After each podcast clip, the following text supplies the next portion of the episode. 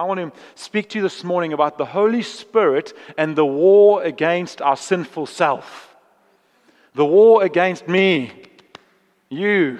Right, so turn with me in your Bibles to Galatians chapter 5 and verse 16. I'm reading in the NLT. I'm really enjoying this, just a, a fresh. I normally read the ESV, and I started just doing my devotions in the NLT. I think I've got through about seven or eight books so far, and I'm just loving it. It just gives me a fresh lens. So I'm going to be speaking from that. Must I try and keep still, Steph? Is that? Hello, guys online. So I, I like to move a lot when I preach, so I'll try and I'll try and keep within a space here. So turn to Galatians 5. We're going to look at it almost verse by verse this morning. So, very exegetically, we're going to go through that. And I just want to quickly catch you up again if you weren't here, or remind you if you were. I spoke on the Holy Spirit five weeks ago or four weeks ago. I was speaking on the Holy Spirit, but I was speaking on a, a very different angle. And I was looking at who is the Holy Spirit and who is God. How has God revealed himself to us through the history of the, the biblical history of, of his people?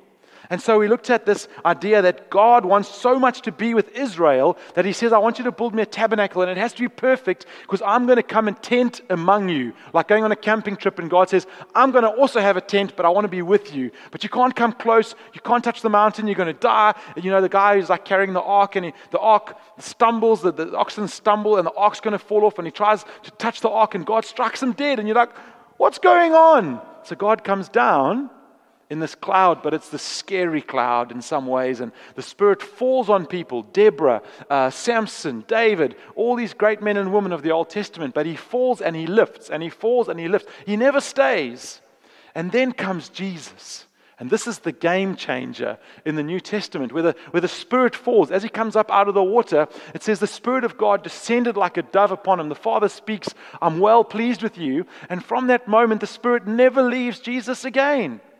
In fact, John the Baptist says, I baptize with water, but he, pointing to Jesus, will baptize you with fire and with the Holy Spirit. In other words, Jesus is the way that we receive the Holy Spirit. He's, he passes the baton. He says, I got it, it never left me, and I give it to you. And this is the beautiful story of, of Christmas, right? Christmas redeemed. We know it comes from some other pagan thing. Christmas redeemed. To the pure, all things are pure.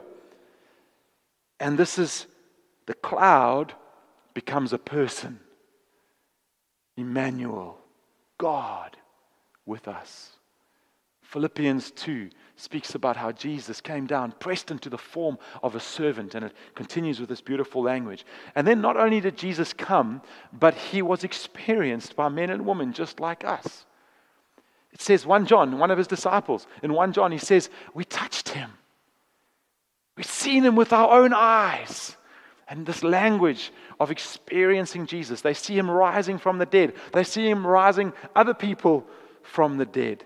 And then at Pentecost in Acts 2, we see the outpouring of the Holy Spirit. Jesus starts to say these concerning things to his disciples. He says, I'm going away. They're like, What, Lord?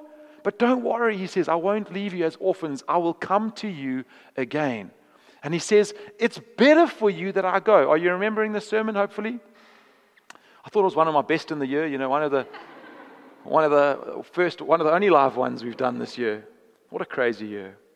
But so the, the in many ways, the outpouring of the Holy Spirit is Christ Himself back. And the reason that he says it's better for you that I go is because if Jesus had stayed, he could only have like his group of 10 or 12 or, or maybe 100 people around him. In South Africa, we would never have even heard of, we wouldn't have been able to be with Jesus. But when the Holy Spirit comes, all of a sudden, anyone who believes anywhere, in any culture, any race, any land, whether they even just look at the stars, as Romans says, and they declare the glory of God and they say, I don't know what your name is, but I want to worship you and I want to put my faith in you the Holy Spirit comes and indwells that person through faith.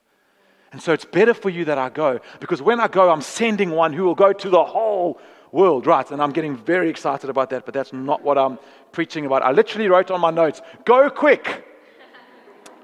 so much for that. Right, let's read Galatians chapter 5 and verse 16. So, Paul speaking, writing to the Galatians, and this is what he says So I say, let the Holy Spirit guide your lives. One hope.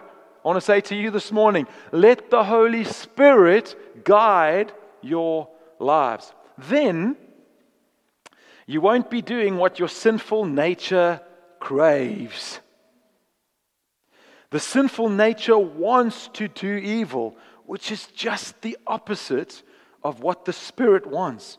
And the Spirit wants, and the Spirit gives us desires that are opposite of what the sinful nature desires. Now, you don't have to put your hand up, but put your hand up in your heart. Who recognizes this next part? These two forces are constantly fighting each other. So you are not free to carry out your good intentions, as will be proved again this year on January the 1st. Make your resolutions, write them down. Come back to Galatians. You can't carry out all of your good intentions, but when you are directed by the Spirit, you are not un- under obligation to the law of Moses. When you follow the desires of the sinful nature, the results are very clear sexual immorality, impurity, lustful pleasures, idolatry, sorcery, hostility, quarreling, jealousy, outbursts of anger, selfish ambition, dissension, division, envy, drunkenness, wild parties, and other sins like these. I could go on and on, he's saying. Let me tell you again, as I've told you before, that anyone living that sort of life will not inherit the kingdom of God. But, so grateful for our God, who says that so many times. When you read his word, it's a repeating theme. But God. This is who you were, but God. This is how you would have lived, but God. This is what your desires would have looked like, but the Holy Spirit produces this kind of fruit in our lives love, joy, peace, patience, kindness goodness, faithfulness, gentleness, and self control. There is no law against these things. Those who belong to Christ Jesus have nailed the passions and desires of their sinful nature to his cross and crucified them there. So your sins are dead. They on the cross with Jesus, they dead. Since we are living by the Spirit, let us follow the Spirit's leading in every part of our lives. Let us not become conceited or provoke one another or be jealous of one another. What a practical piece of scripture. Let's pray together this morning. Father, so many different people in the room today. Maybe some who don't know you. I want to pray right in the beginning as we read this text Lord, would you pierce through all the reasons, all the reasons why they don't come to you, and show them your heart this morning.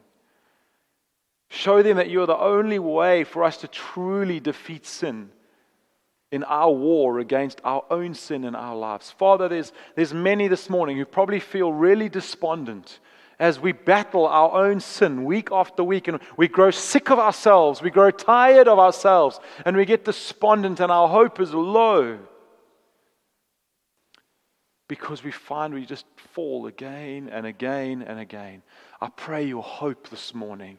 I pray your comfort. I pray your freedom in the name of Jesus. Father, some of us have been following you a long time and we still want to come with honesty and say, this is difficult. It's so hard to not give in to the sinful cravings of our own heart. But we come again to you and ask that you would help us see rightly. Every time we preach, we want to ask that you'd take off layers almost from our eyes, that we would see you rightly. In Jesus' name, we ask these things.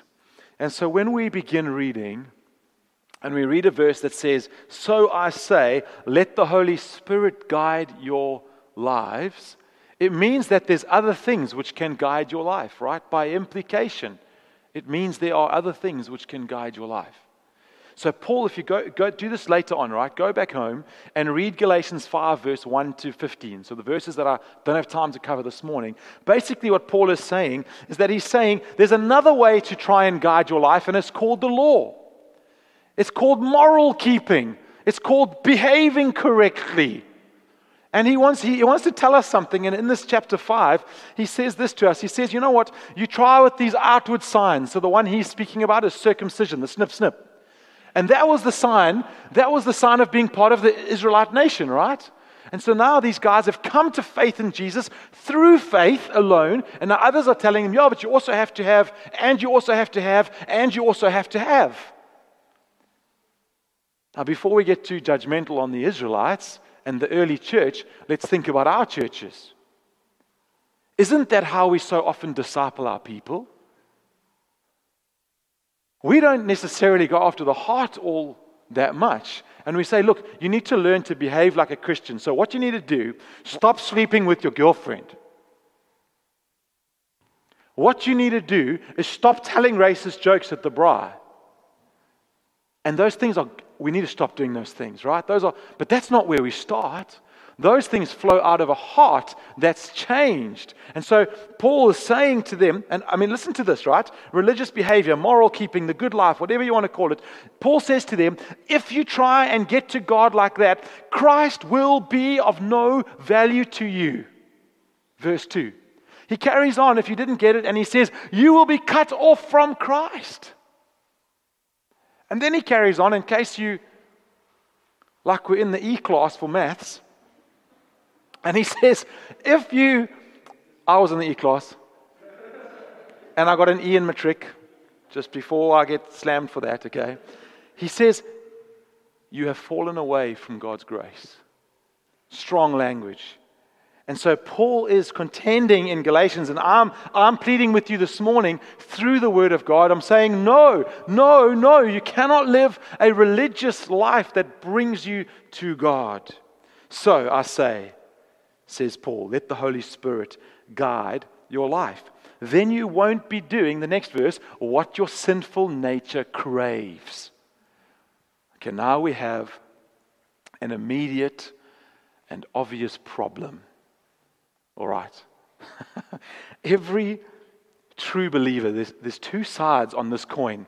Every, I believe, every true believer, when we read a verse like this, something in us leaps up and says, Yes, I want that. I want a life where I don't crave what my sinful nature is constantly putting like the buffet in front of me. Hey, Paul, why don't you try this? Why don't you try this? Why don't, oh, this looks nice, doesn't it? And I, I want to be able to say no to all of it.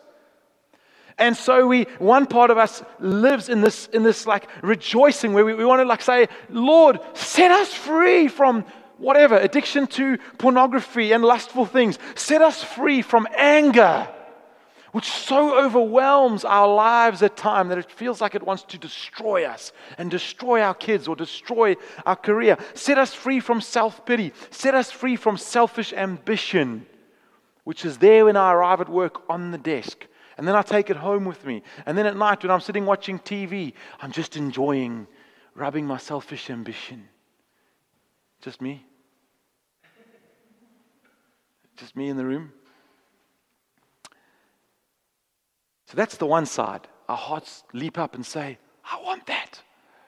But then immediately, the other side of our hearts leap up and say, But that's not you. Right? Can we be honest this morning? My, my heart, my, my lived experience, I've been following Jesus since I was five years old. My lived experience as a 38, almost 39 year old man is that I cannot say, then I won't be doing what my sinful nature. Instead, I find Romans 8 a far more accurate description of me. It says, Paul says in verse 22, For I delight in the law of God in my inner being. I really do. But I see in my members another law waging against the law of my mind and making me captive, putting me in chains to the law of sin that dwells in my members. Wretched man that I am, wretched woman that you are. The other version, this version, NLT says, miserable that I am. Who will deliver me from this body of death? Do you know what some of the commentators say that image is? That's an image from tyrants who would tie a dead body onto, chain it onto them as a form of torture, ultimate death. As the body decayed, so you would decay. So, living corpse. And that's some of the imagery that Paul is using here when he says, Who will break these chains? Who will deliver me from this body of death, the sin that is tied on me? I can't get it off. Isn't that more your lived experience? Or again, is it just me? I really need some water. All this talk of death. And then he says this most profound little statement.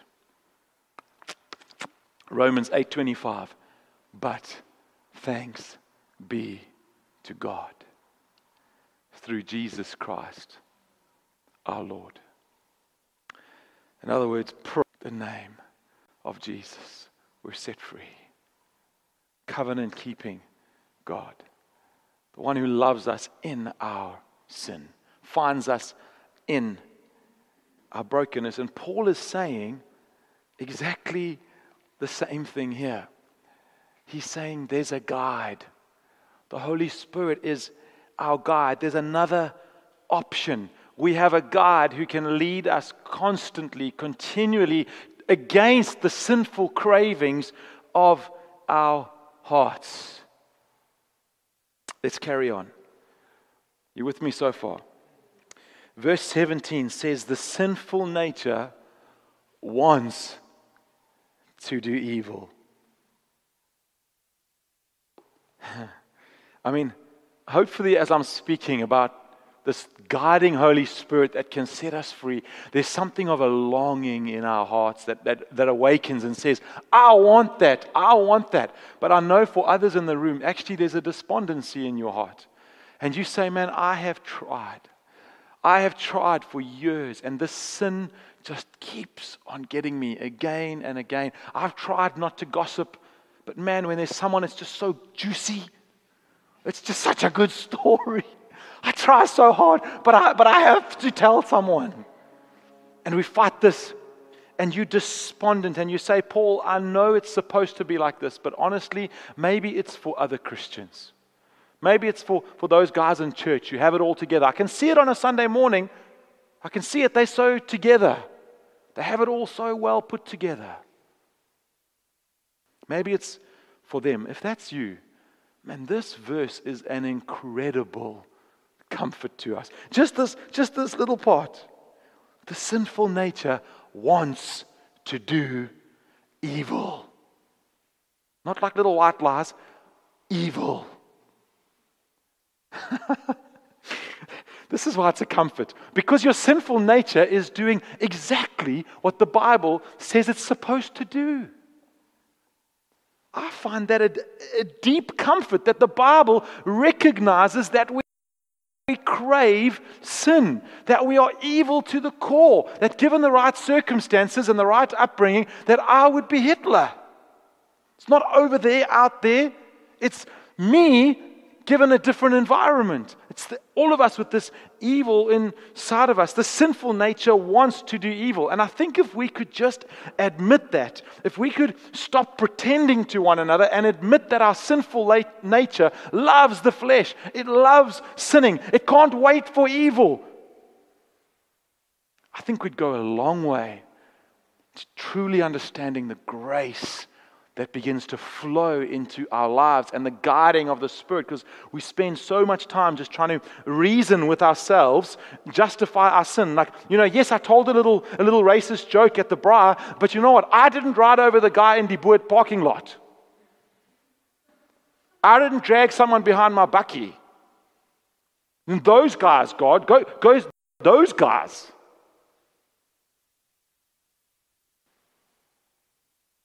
Or we spend huge amounts of time in the company of the accuser. That's one of the names that the devil uses, the Bible uses for the devil. Get that right. and he says, You know what? You don't actually love the Lord. If you did, you would never. Dot, dot, dot. He says, You may as well just give up. You'll never be like those other Christians. And so we spend all our time and our energy coming up with excuses instead of just saying, you know what? I'm sinful to the core. I crave it. I desire evil. And this verse comes and speaks wonderful relief over us. And it says, This is what the sin nature is supposed to do. This is how you will feel. And then he says, which is just the opposite of what the Holy Spirit wants to do.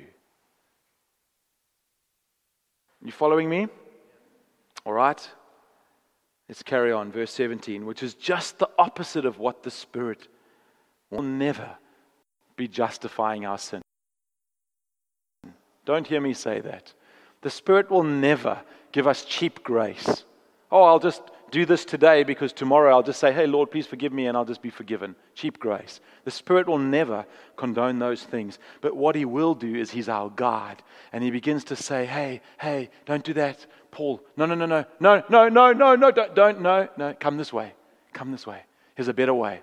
1 Corinthians 10 12 says something like, I can remember it now. 1 Corinthians 10 12. And God is faithful. He will not let you be tempted beyond what you can bear.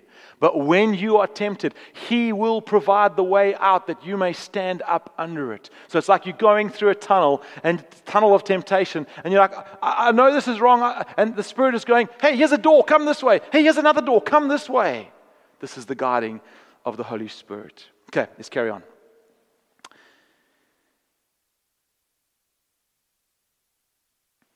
I called this point in my notes the mother lode. This is the most important thing I believe I'm going to say this morning in this preach. And the Spirit gives us desires that are the opposite of what the sinful nature desires. I want you to say with me, the Spirit. I really can't hear you. I want you to say with me, the Spirit. Say gives me. I want to insert a word new desires that are opposite of what the sinful nature desires.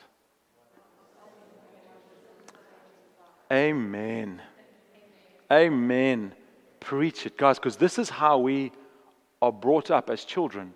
We're taught try harder, behave better, grit your teeth, and make it happen, Hodson. That's me. Not accusing you. Beat yourself. You should be ashamed. And if we can just make ourselves ashamed enough, maybe then we'll change. And it doesn't work. This is, this is the problem with religion keeping. This is why religion keeping is so pointless because it tells you what you need to do, but it gives you no power to do it. This is the problem with the Old Testament law is that it says this is what you need to do. This is the way you need to go. This is how you need to behave. Good luck. That's the problem with every other religious system in the world. Here's a set of rules, here's a set of guidelines, go follow them. It's the problem with seeing Jesus as a good teacher or Christianity as some good principles. Guys, you can plug all the good principles you like into your life. You can plug all the good teachers you want into your life. You can plug all of the behavioral understanding everything, and I promise you, you'll still find in your quiet moments on your bed at night that you are rotten just like me to the core. Unless someone begins to change the desires inside of our heart, we're doomed. And this is what this Galatian text is promising that the Spirit gives us desires that are the opposite of what the sinful nature desires. I mean, even salvation begins here. The Spirit comes to a broken man or woman, a sinful man or woman, and He begins to lead them to salvation. We don't come. It's not one good idea I had one morning. Let me go and find Jesus. Like Delirious. I, I remember one of the guys who mentored me in my like 18 to 22 year old phase, Mike Griffin, he used to get so irritated with that song, uh, I found Jesus. Do you remember that?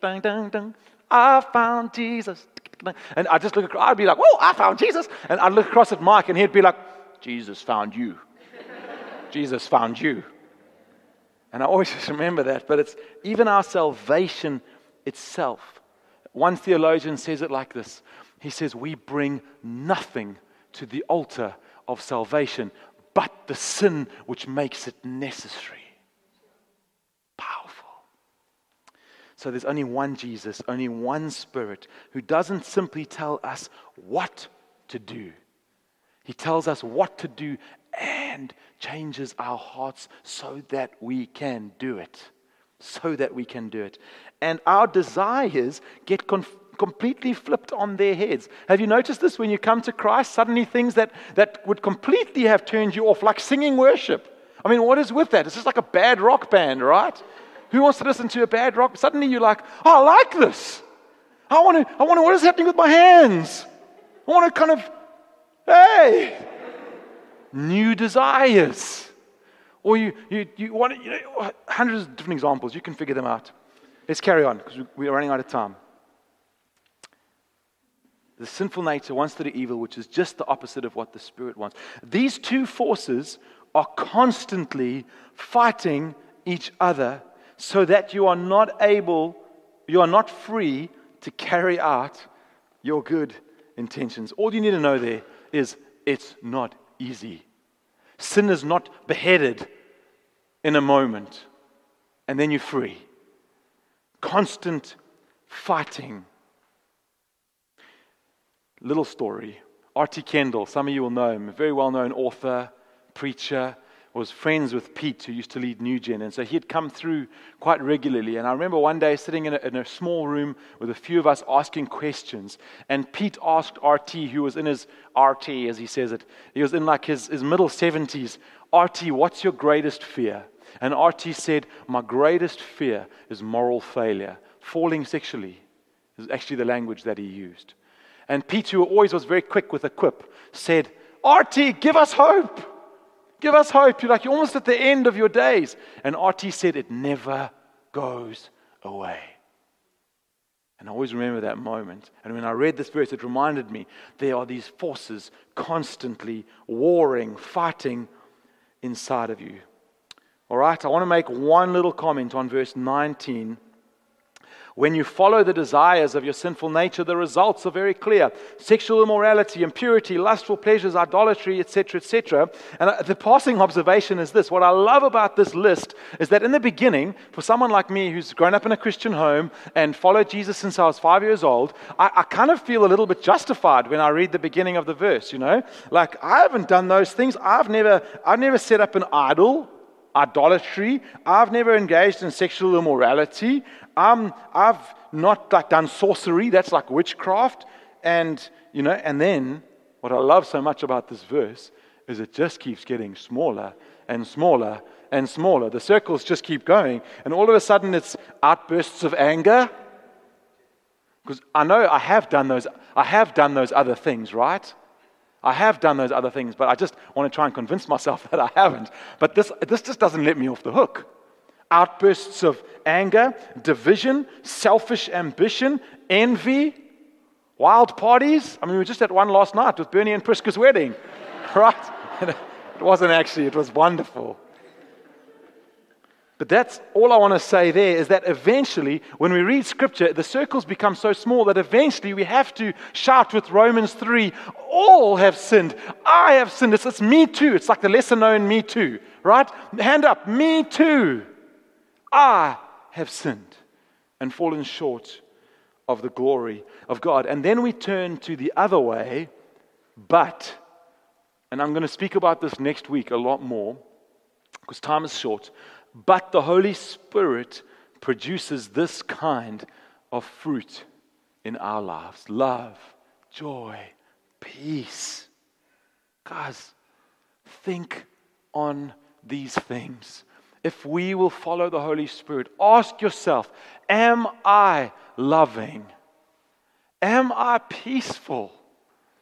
Would people who know me describe my life as ongoingly joyful, peace loving, patience? Oh my goodness, that's where I get skewered to the polystyrene. Patience. Just try coming in my home. Petey's living with us for the moment. Five little kids running around. He's amazing. I'm doing so well because he's there. But patience, kindness, goodness, faithfulness, gentleness. I'm not a gentle person self control. So, how does all this work? Let's wrap it up in the last few minutes. See, my experience, and I know this is your experience too, is that I continue sinning. I don't just continue sinning in like an oopsie daisy kind of way, I desire sin. I enjoy eating the fruit of sinfulness. It's pleasurable to me. And I need to admit that. When I tell someone exactly where to shove it, it feels great. Right?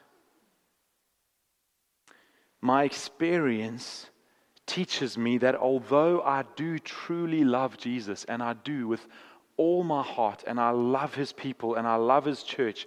There are examples almost daily in my life where the fruit of the Spirit is not on display. Ask my wife, ask my children, ask my friends, ask me.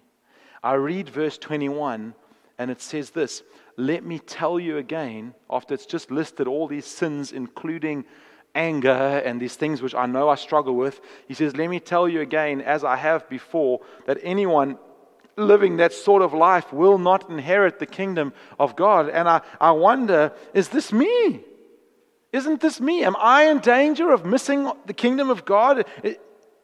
I'm talking here about Christians who have these raging contradictions. Do you ever have the hypocrisy flag going up in your life?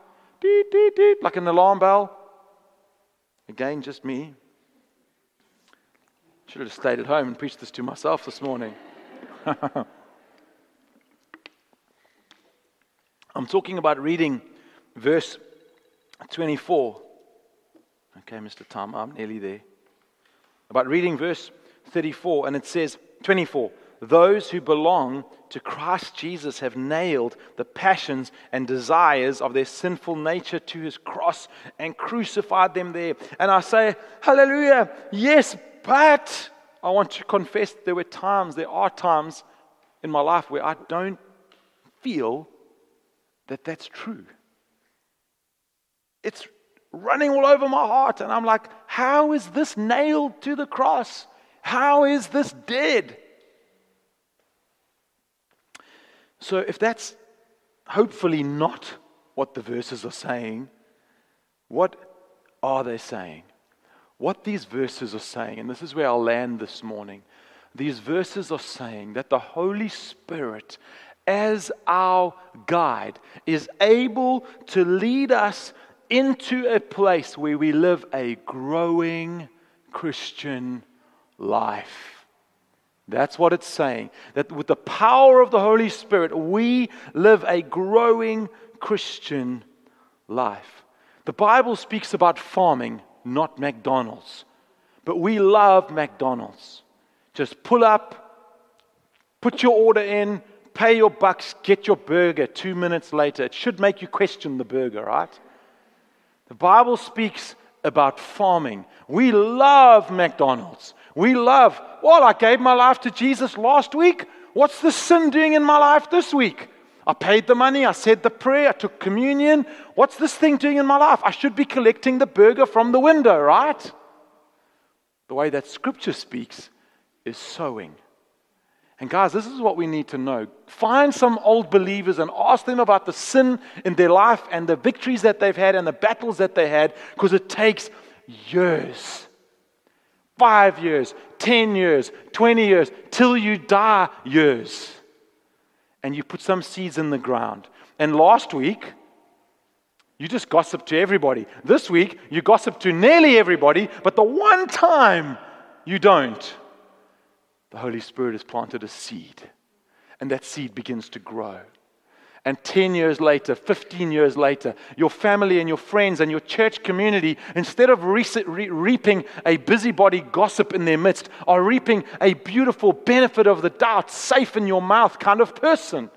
Because the Holy Spirit, what started as these little green shoots, just barely visible, just pushing through the ground, tender shoots, in 15, 20, 30 years' time are reaping a harvest of righteousness. Great oak trees. You're like walking through a forest and you're like, wow, Doug and Janet, look at your lives. I want to be just like them. I really do. You walk and it feels like you're walking in shade on a hot day. Gracious lives. I say something, Doug just says, I think you could be more gracious, but in a very gracious way. Little shoots. It works just like this. Do you know what justification is? It's the thing that happens the moment we place our faith in Jesus Christ. Just as if I had never sinned, is how I remember justification. Just as if I'd never sinned. That's a positional word. That means that in a moment, Kaylin, God sees you. You give your heart to Him, and He says, Mine. When I look at you, I don't see Kaylin. I don't see your flaws. I see my daughter, and I see Jesus. And you're positionally justified as if you had never, ever sinned in your whole life. Then there's sanctified. This is the experience that those you love have of you as you're growing to be more like Jesus. And it's this tension of, yes, I'm already justified, but I'm slowly being sanctified. And so when we read a verse like, Let me tell you again, as I have before, that anyone living this sort of life will not inherit the kingdom of God, it excludes us. We don't have to feel condemned and, you know, wavering in, Am I really saved? Am I actually a, a believer? We recognize this is not me. I don't embrace this life. I don't want to live this life. As long as there's warring going on in our hearts and our consciences are saying, No, no, the Holy Spirit is speaking to us. We can know we are His, even if we are a brand new little baby who does 99.9% of the sins. And just 0.01 is the only redeemed part of us. Still, we can say, That's not me anymore. Yeah, but it looks like me. I know, but it's not me. He's nailed it to the cross. And so we grow and we respond when we, when we read this. Those who belong to Christ Jesus have nailed the passions and desires of their sinful nature to his cross and crucified them there. Instead of feeling condemned, like, but I see it all over my life, we say, Hallelujah! Thank you, God. It, it, it, makes this grateful response come up in my heart that every single temptation and sin I can ever face, He has defeated. Not because I have, because He has, and I will learn. And one day in glory, oh my goodness, guys, you are going to see a perfect body.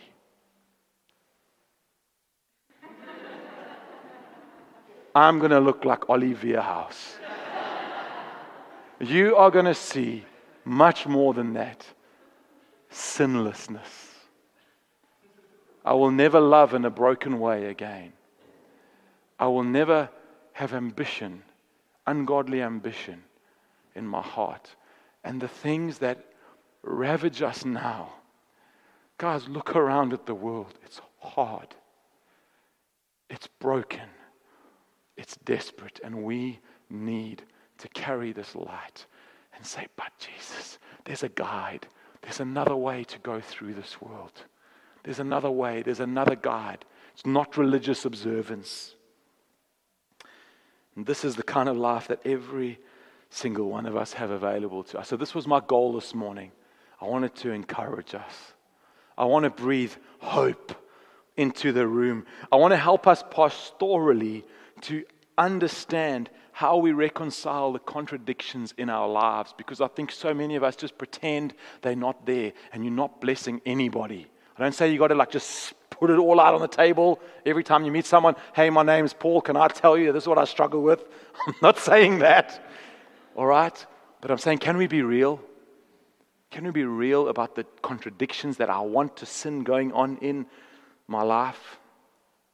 I want to I wanted to, my goal was to try and orientate us this morning to the true guide, that we don't go and chase after religious observance and chase after moral behavior. You guys in dating relationships, there's tons of you exploding across our congregation. Praise the Lord Jesus. I'll do all your weddings, I'll do them for free. All right? I want to tell you, it's hard. Kate and I were there not all that long ago, 17 years ago. It's difficult. It's difficult. I know what it's like, and the devil is going to accuse you at every turn. I'm not asking for perfection. What I'm asking for is that you say, Spirit of God, come and live alive in us. Make our conscience clean and alive again. And when you make mistakes, Spirit of God, I'm not going to live under condemnation. Bring it to the light. Find people, helpful people around you. Have your relationships in community. Don't just you two secluded in a little corner. You're going to struggle. Anyway, I don't know why I'm talking about relationships, but I just saw lots of you holding hands and inappropriate things.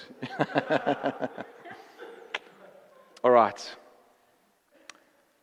Let's finish there for today.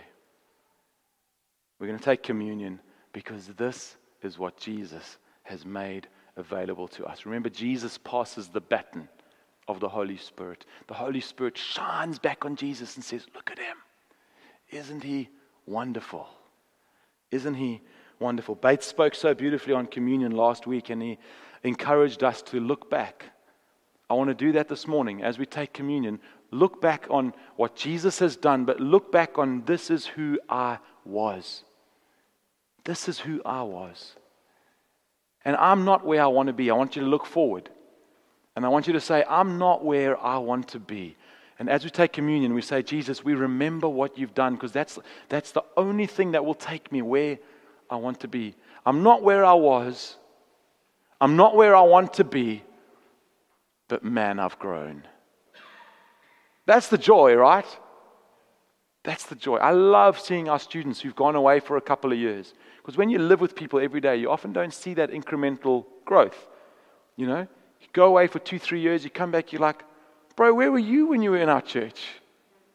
This is awesome. Just growth. So we look forward to a day when we will be perfect. Bates said last week he showed a wholly inadequate picture of a banquet, a wedding feast.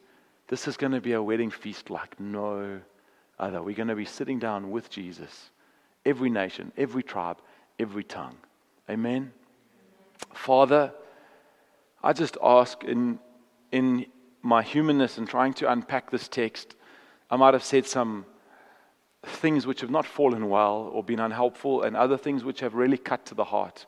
And I just pray that as we take communion together this morning, looking back on where you've brought us from, looking forward to where you're taking us to, full of hope for what you've already done and are doing in our lives, Father, I just pray that you'd take those things that I've said that are unhelpful and just push them out of minds. And would you plant seeds all over this congregation, all over our online viewers this morning? Plant the seeds of your grace towards ourselves because of the Spirit of God alive in us, towards one another and this community. We bless you. And as we take communion together, we remember your blood and we thank you, we thank you, we thank you for what you have done. In Jesus' wonderful and precious name, amen. I would be amiss to not say one more thing. If you do not know Jesus, do not take communion to fit in. Rather, use your time to come and speak to me right now or somebody else who looks like they might know what to do, and they'll direct you to someone who does. And we'd love to speak to you around the saving faith of Jesus Christ. You may look at this and say, I, I'm not there. I'm not there. I haven't even started yet. I'm talking to you if that's you. Then I'm saying, I want to talk to you. God bless you for a wonderful Sunday. Let's just do communion in, in little groups together as you're comfortable. Be mask sensitive, be thoughtful of others. Communion at the back. Let's go for it. You can go outside as well. See you online next week. God bless you guys.